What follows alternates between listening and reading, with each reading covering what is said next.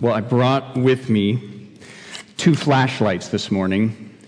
Which of these would you like? So I, I, I grew up uh, collecting like pocket knives and flashlights, and just if that was a if there was a Christmas gift that my parents or uh, now my wife and children get me. It's a pocket knife flashlight. They're always going to go right. And uh, I've lost almost all of them, but these two I still have. So I, I think I've had this one since close, I think since high school. If this isn't the exact one, I was getting these back in high school, but this is kind of the old technology, you know, a couple AA batteries and it's got the actual light bulb. It's not the LED, but you know, it works when you turn it on. There's a little bit of a light, and you can even focus it. If I get close enough, you know, I could blind some of you. Maybe, no, not even close. So it's this, this, this light, you know, would work, right? So then my wife knew that I needed a better flashlight, so her and Reed found one at Christmas time this year. Now, this is the new technology, you know, a lot, this would, this is a lot better. You can even, like, you know, spotlight in into a dark place, you know, you can, if you were in the woods, okay, if, if you were hiking at night in an unfamiliar place, which, which light do you want? Which, which one is going to help, right? Better yet, if you were lost at night in the woods with no light, you're in total darkness, okay? And there are rescuers who have flashlights. Which one do you want them to have, right? Your life depends on them having the bright flashlight. Well, I want to see, I want you to see some verses from the book of Matthew, because while we're in Philippians today, and Paul is going to talk about who Christians who shine as light, but I want you to see from the book of Matthew chapter 5 as Jesus is talking with uh, his, his followers and giving the Sermon on the Mount, he says that Christians are like a light. And so Jesus says this in Matthew chapter 5, starting in verse 14, and he says, You are the light of the world. A city set on a hill cannot be hidden, nor do people light a lamp and put it under a basket, but on a stand, and it gives light to all in the house. And he says in verse 16, in the same way, let your light shine before others so that they may see your good works and give glory to your Father is, who is in heaven. As Christians, we, God has put us here to shine as lights in a dark world. Shawnee Baptist Church is a group of Christians who are supposed to be a people who shine and the light and testimony of the gospel message goes out to a world in darkness. So what kind of a light are we reflecting to this world in darkness? Of the two lights, which is your light? Right? Your Christian life, is it the dull, dim one that could never illuminate anything? Or is it the one that is shining brightly? For, for us as Shawnee Baptist Church, what is our corporate witness? What is our light to the world around us, to this community that God has put us right here in the pines of South Jersey? What is our corporate witness to the dark world around us? Are we shining forth the testimony of the gospel? Not just here, but to the nations, are we bringing the gospel message to a world lost in darkness who needs the truth of the gospel? God calls us to be Christians who shine. Paul's instructions for the church at Philippi is that they would be a people who shine. And so we as a church want to be Christians who shine. So how do we do that? Well, here's the one thing that I want you to get from the message this morning as we start in Philippians chapter 2. We're going to start in verse 12. And if you're taking notes, here's the one thing that you can write down. Christians who shine are Christians who act like Christ. Christians who shine are Christians who act like Christ. This is how God has designed for the testimony of the gospel to go forth as believing Christians shine this message into a lost and dark world. And Christians who shine are Christians who act like Christ. And Paul is going to have several ways that he wants them to carry this out. And you're going to understand more of, well, so what does that look like? How do we look like Christ? And specifically, what did Paul expect of the church there in Philippi? Start in verse 12. 12, and we will go through this section by section as Dr. Russ read it. Philippians chapter 2 and verse 12, Therefore, my beloved, as you have always obeyed, so now, not only in my present, but much more in my absence, work out your salvation with fear and trembling. For it is God who works in you both to will and to work for his good pleasure. And we'll stop right here with the first verse, or the first sentence. These two verses go together. And, and Paul is saying, therefore, so he, he's tying up some thoughts that he's just been talking about. Two, uh, last week we looked at verses 1 through 4 of chapter 2, where Paul admonished them to Christ like humility. And he says Christ was the ultimate example of Christ like humility in verses 5 through 11. And he says, now, therefore, here's the way you need to live. He's really going all the way back to chapter 1, verse 27, when he said, Only let your manner of life be worthy of the gospel of Christ, so that whether I come and see you or am absent, I may hear that you are standing firm in one spirit with one mind, striving side by side for the faith of the gospel. This was Paul's overarching concern for the church at Philippi, that he wanted them to live as citizens worthy of the gospel. He wanted their life to match up with the truth that they proclaimed, and they needed to stand together in unity. They needed to strive side by side for the faith of the gospel. And so he said to do that, they're going to have to walk in unity. They're going to have to walk in Christ-like humility. Christ was the ultimate example of that. And he comes to verse 12 and he says, therefore, because of all of this, you, you, um, my beloved, he reminds them of the close relationship that he has with them as his children, as he worked among them. My beloved, as you have always obeyed, so now, not only as in my present, but much more in my absence. That, that's the kind of language, you know, like if your, if your parent walks into the room when you were a child and your dad says, son, I know you always do what's right. I know you never disobey me. I know I would never have to ask you twice. You know, you know what, what's dad doing? He's, he's really turning up the pressure to get you to obey, right? And Paul is gently reminding them, listen, I know that you, you guys want to do what's right. You want to obey, and I hope to come and see you, but I don't want you to obey just because I showed up, right?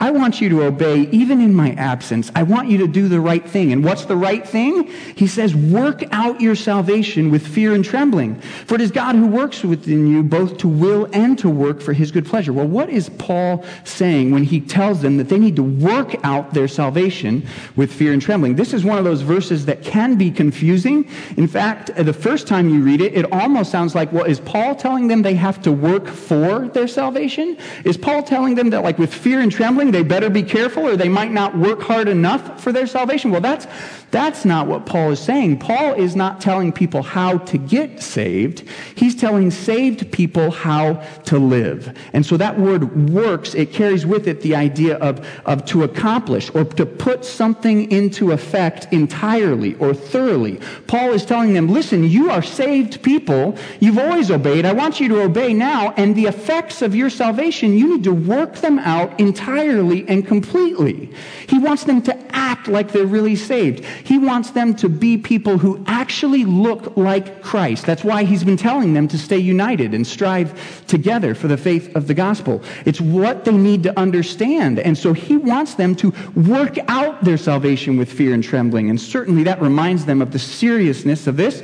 It reminds them of the importance that with fear and trembling they need to work out their salvation. Their salvation needs to be put into effect in every aspect of their life. And he reminds them, where's this going to come from? How is this going to be produced in their life? He says in verse 13, it is God who is at work in you, both to will and to work for his good pleasure. This is different. Even though our English word uses the word work, in the original language here, this, this word has the idea of implementing. So it's, it's God who is implementing or causing to function. It's God who is enabling you the ability to work out your salvation. Both the will, God is enabling our will or our desire to do what's right, and God is also then giving us the ability to actually do it, both to will and to do the work that God has given. And so God is the one who is enabling this. In, in commenting on this section, Gordon Fee says this.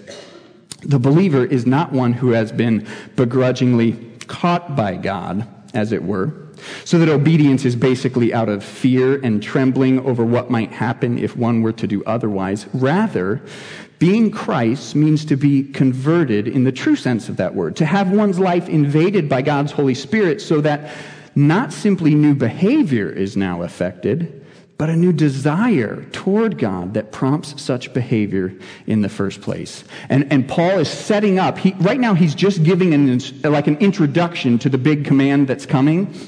Says, Listen, because you're Christians, I want you to obey. I want you to work out the effects of your salvation. And listen, God is the one who's behind the scenes enabling this, giving you even the desire to do what's right, and then the ability to carry that out.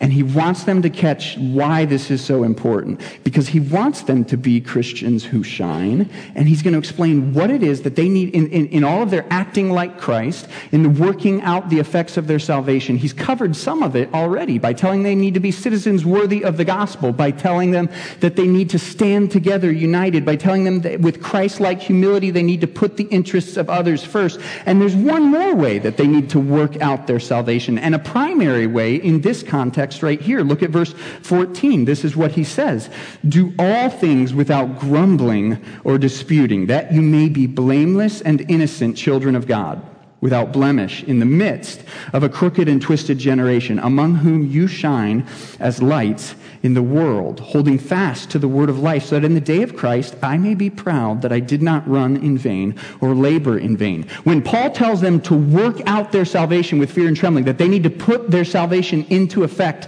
thoroughly in their life, the first place he goes to is no grumbling. Do all things without grumbling or disputing. The two words that grumbling carries with it the idea that, that low grade murmur you know, when you start muttering under, I can't believe how wide they do that. Can, can you believe, did you hear what he did? You know, that kind of grumbling that can arise in a congregation. It brings to mind when the Israelites were a grumbling people and God has to rebuke them. And, and so he says, listen, uh, there, can, is no room for grumbling. There's no room for disputing, right? This is those that love to argue. So whereas last week we said unity does not need uniformity, well, this week he says, listen, there's no, there neither, on the other hand, is there a, to, reason to always get into arguments. We don't have to get to the point of di- disputing, questioning, arguing, being a contrarian for the sake of being a contrarian. He says there's no place for that in the church. You can't, you can't uh, be murmuring complainers. You can't be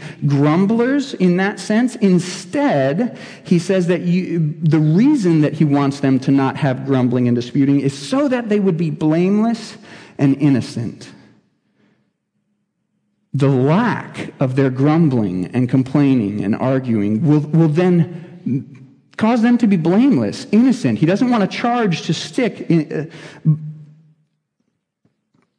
as the world watches on, he says they're in the midst of a crooked and twisted generation among whom they shine as lights in the world. So their ability to shine as lights in the world is connected to how well they put their salvation into effect, how well they work it out. Meaning, in this context, one of the things they're supposed to do is no grumbling, no disputing. Uh, as they grumble and dispute, they're no longer blameless. They're no longer innocent. They're no longer shining shining as lights to the world around them. And so he wants them to stop that. He wants them to do all things without grumbling and disputing. He wants them to be blameless and innocent children of God who, without blemish, in the midst of a crooked and twisted generation. Do you remember back in verse 9 when we started, verse 9 of chapter 1? We started this prayer and he said uh, that it's my prayer that your love would abound more and more with all knowledge and discernment so that you may approve what is excellent and so be pure and blameless for the day of Christ?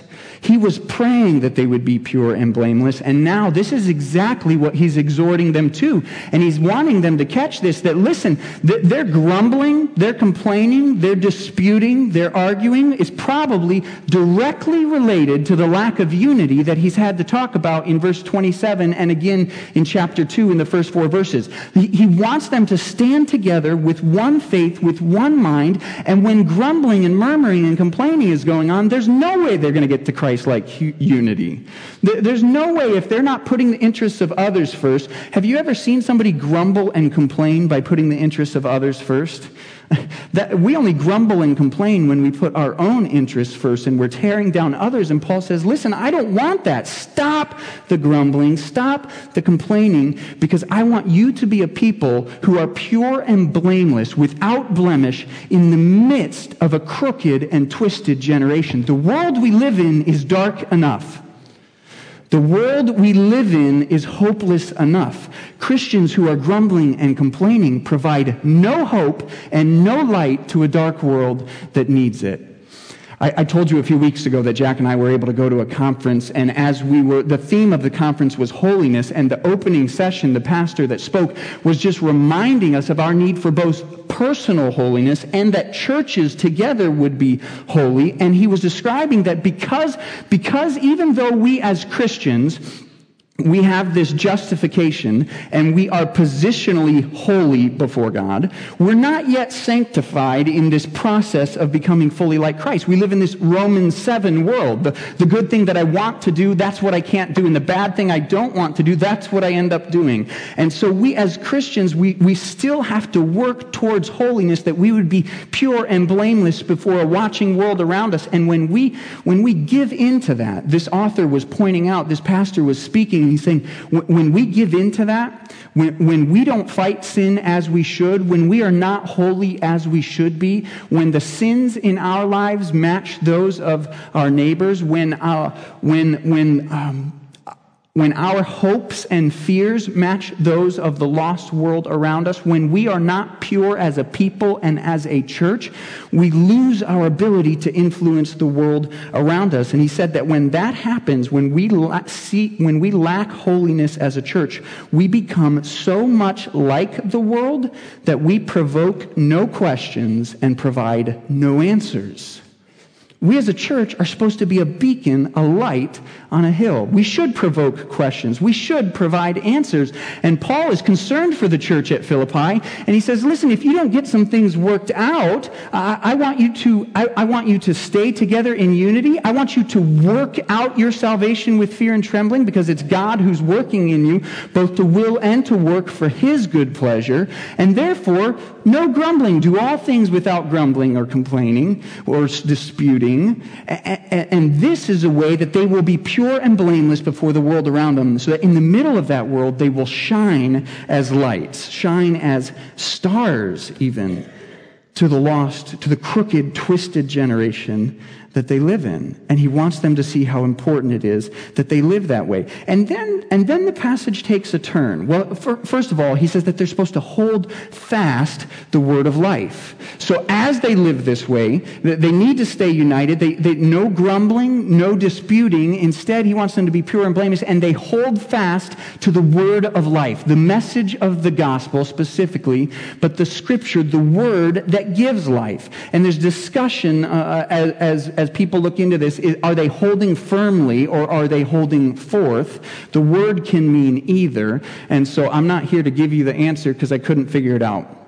You can go home and look into it. Context seems like maybe they're holding forth the word of life, but certainly if they're holding firmly the word of life, and, and, and if they're holding tight to the, the message of God's word, it's going to cause them to hold that forth to others. And that's what they need to stick to. The, certainly, whichever way it means, the gospel and the message of the word of God that gives life is what they need to cling to as a people. And the reason Paul wants them to do that is not just so that they will be pure and blameless on the day of Christ. But he also says uh, that, that in the day of Christ, he wants to be proud that he did not run in vain or labor in vain. So that in the day of Christ, I may be proud, Paul says, that I did not run in vain or labor in vain. So Paul now comes back to bring himself back into the story. If you remember the way the book started, he started, the, the Philippians were concerned about him, and he says, Don't worry about me, even in my imprisonment. What's happened to me has served to advance the gospel.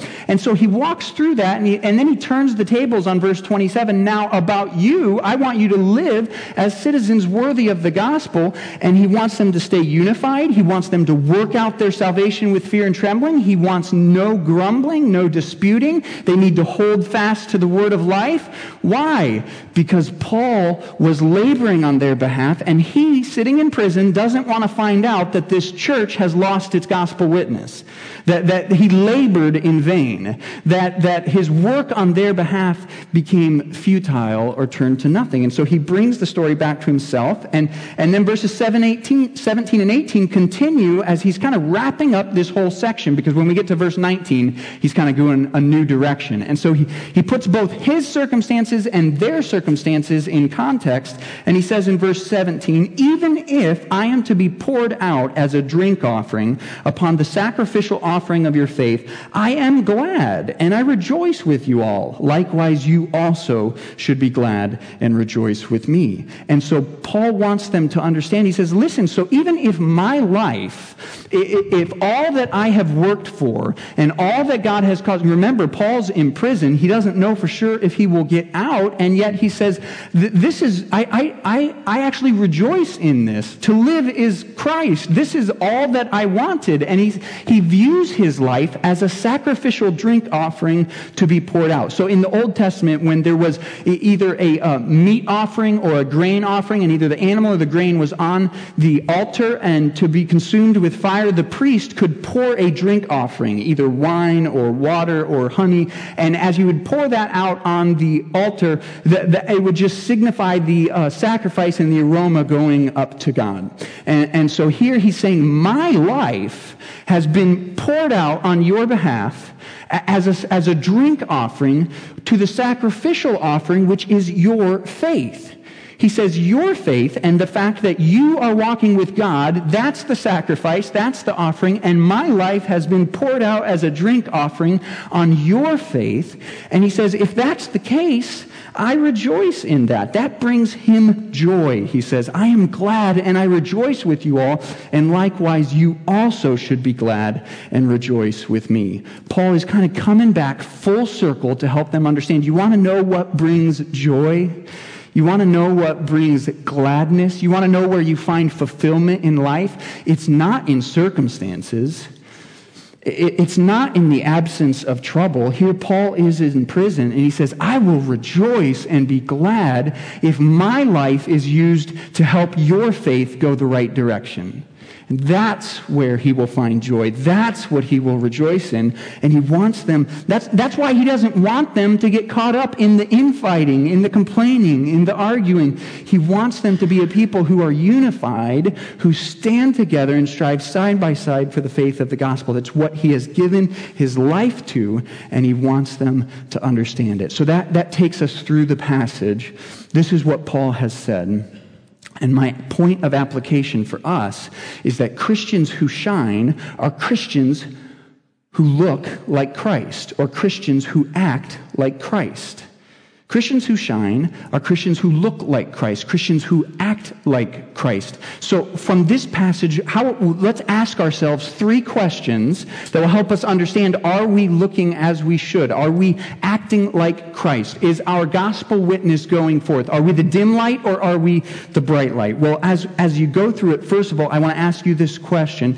Is your salvation showing?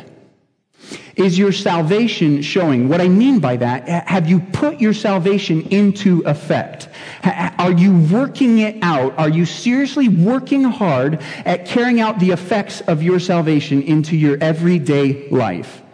Is salvation for you just this, this truth that you cling to, the fact that Christ died for your sins, and that by faith and repentance you can receive salvation and forgiveness from God for your sins. Is that just a truth that you give mental assent to? That's somewhat like fire insurance that you hope on the last day you will get out of jail free because you can acknowledge these truths or at some point in your life you responded to it. Perhaps you raised a hand or walked an aisle or, or at some point you asked Christ into your heart, but the rest of your life hasn't changed?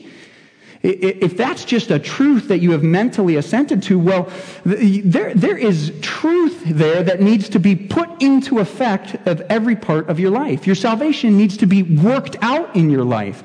Because if you, on the one hand, claim the gospel, but your life looks no different than an unbelieving neighbor, you spend your money the same way as your unbelieving neighbor. You use your time the same way as your unbelieving neighbor. You're entertained in the same way. You, you live the same lifestyle choices.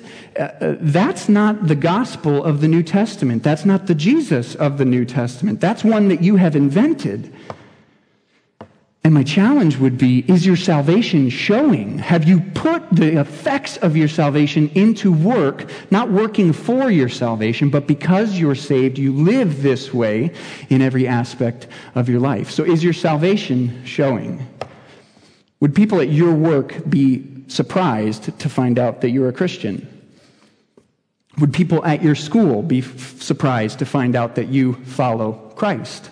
Is your salvation showing? Have you put those effect, those actions into effect. And this, this is not um, legalism in that sense. Sometimes we struggle with being exhorted to live a certain way as Christians, especially those of us that have grown up in strict or conservative circles or churches, and we think well, that, that, that any admonition to seriously work hard as a faith, well, that's legalism. No, no, no. Legalism is those that seek to earn justification by their efforts, right? So, so the ad, once we have been justified, once we understand that salvation comes by faith and not of works, now we still have to live a certain way and work out our salvation with fear and trembling. This fact that we're saved now needs to be carried out in our life. So that's the first question. Is your salvation showing? Second question. Are you grumbling or are you shining? As we look at verses 14, 15, 16, are you one as a Christian who is known to do things with grumbling, with arguing, with disputing? Because that will not have the effect in our lives that God intends, that Paul wants for the church at Philippi. That, that kind of grumbling and complaining will not lead to the testimony of the gospel going forth. What I find ironic is, is that Paul is saying here, listen, you live in the middle of a crooked and twisted generation. The world around you is crooked, twisted, in darkness.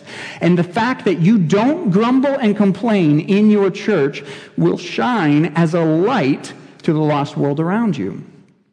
How often, how easy is it for us as Christians to complain and grumble at the twisted generation around us? Because we live in the midst of a crooked and twisted generation. And so we want to grumble at them because they're lost, hoping that that will put them back on the straight and narrow. All the while, we're harboring our own grumbling and complaining inside of our church communities. Well, that makes no sense. And, and Paul is giving the distinctly opposite anecdote there that instead of grumbling at the twisted and crooked generation, he says, Stop all grumbling and complaining because you're in the middle of a twisted and crooked generation. And that will serve as this blameless testimony, this pure testimony where you will shine as lights to the world around you. Think through it. What's my first response when things don't go the way I want? Do I want to grumble? Do I want to argue? Do I want to complain? Whether things in the church, things at home, things at work, because Paul says that part of our testimony and the way we shine is when we don't grumble and complain as a people.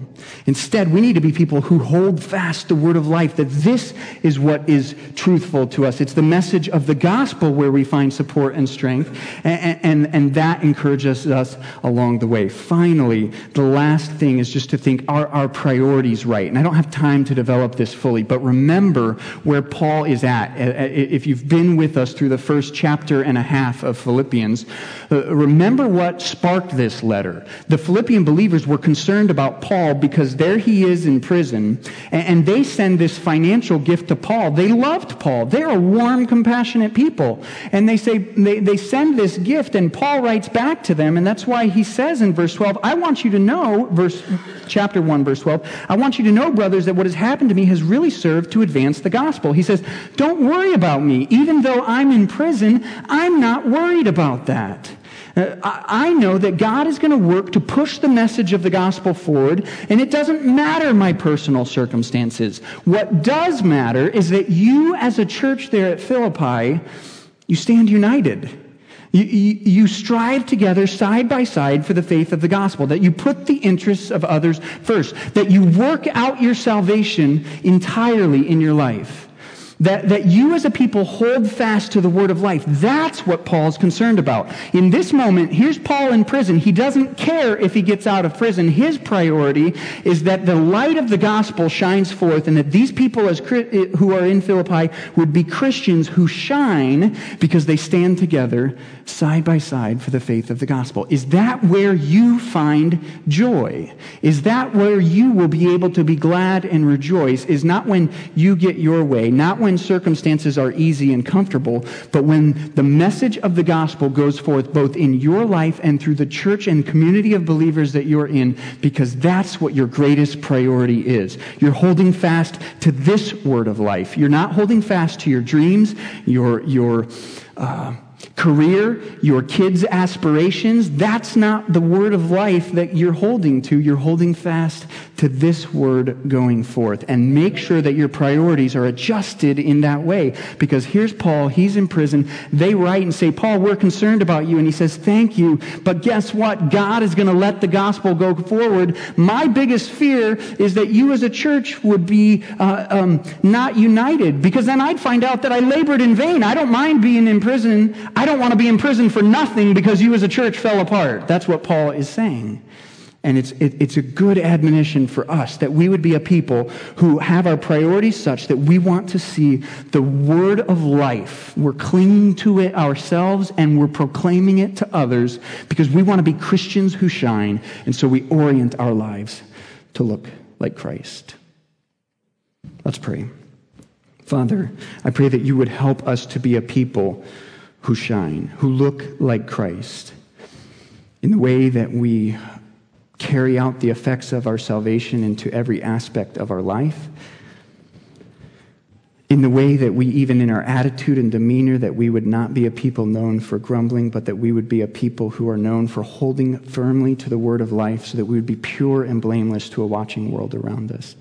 Help us to be people who have our priorities right that that's what brings us joy it's not in our circumstances, not in our dreams, but in holding fast to the word of life and seeing that gospel spread. Help us to be that kind of people. Show us where to change so that we put that into practice. Show me where to change so that I put that into practice in my life. I ask and pray in Christ's name. Amen.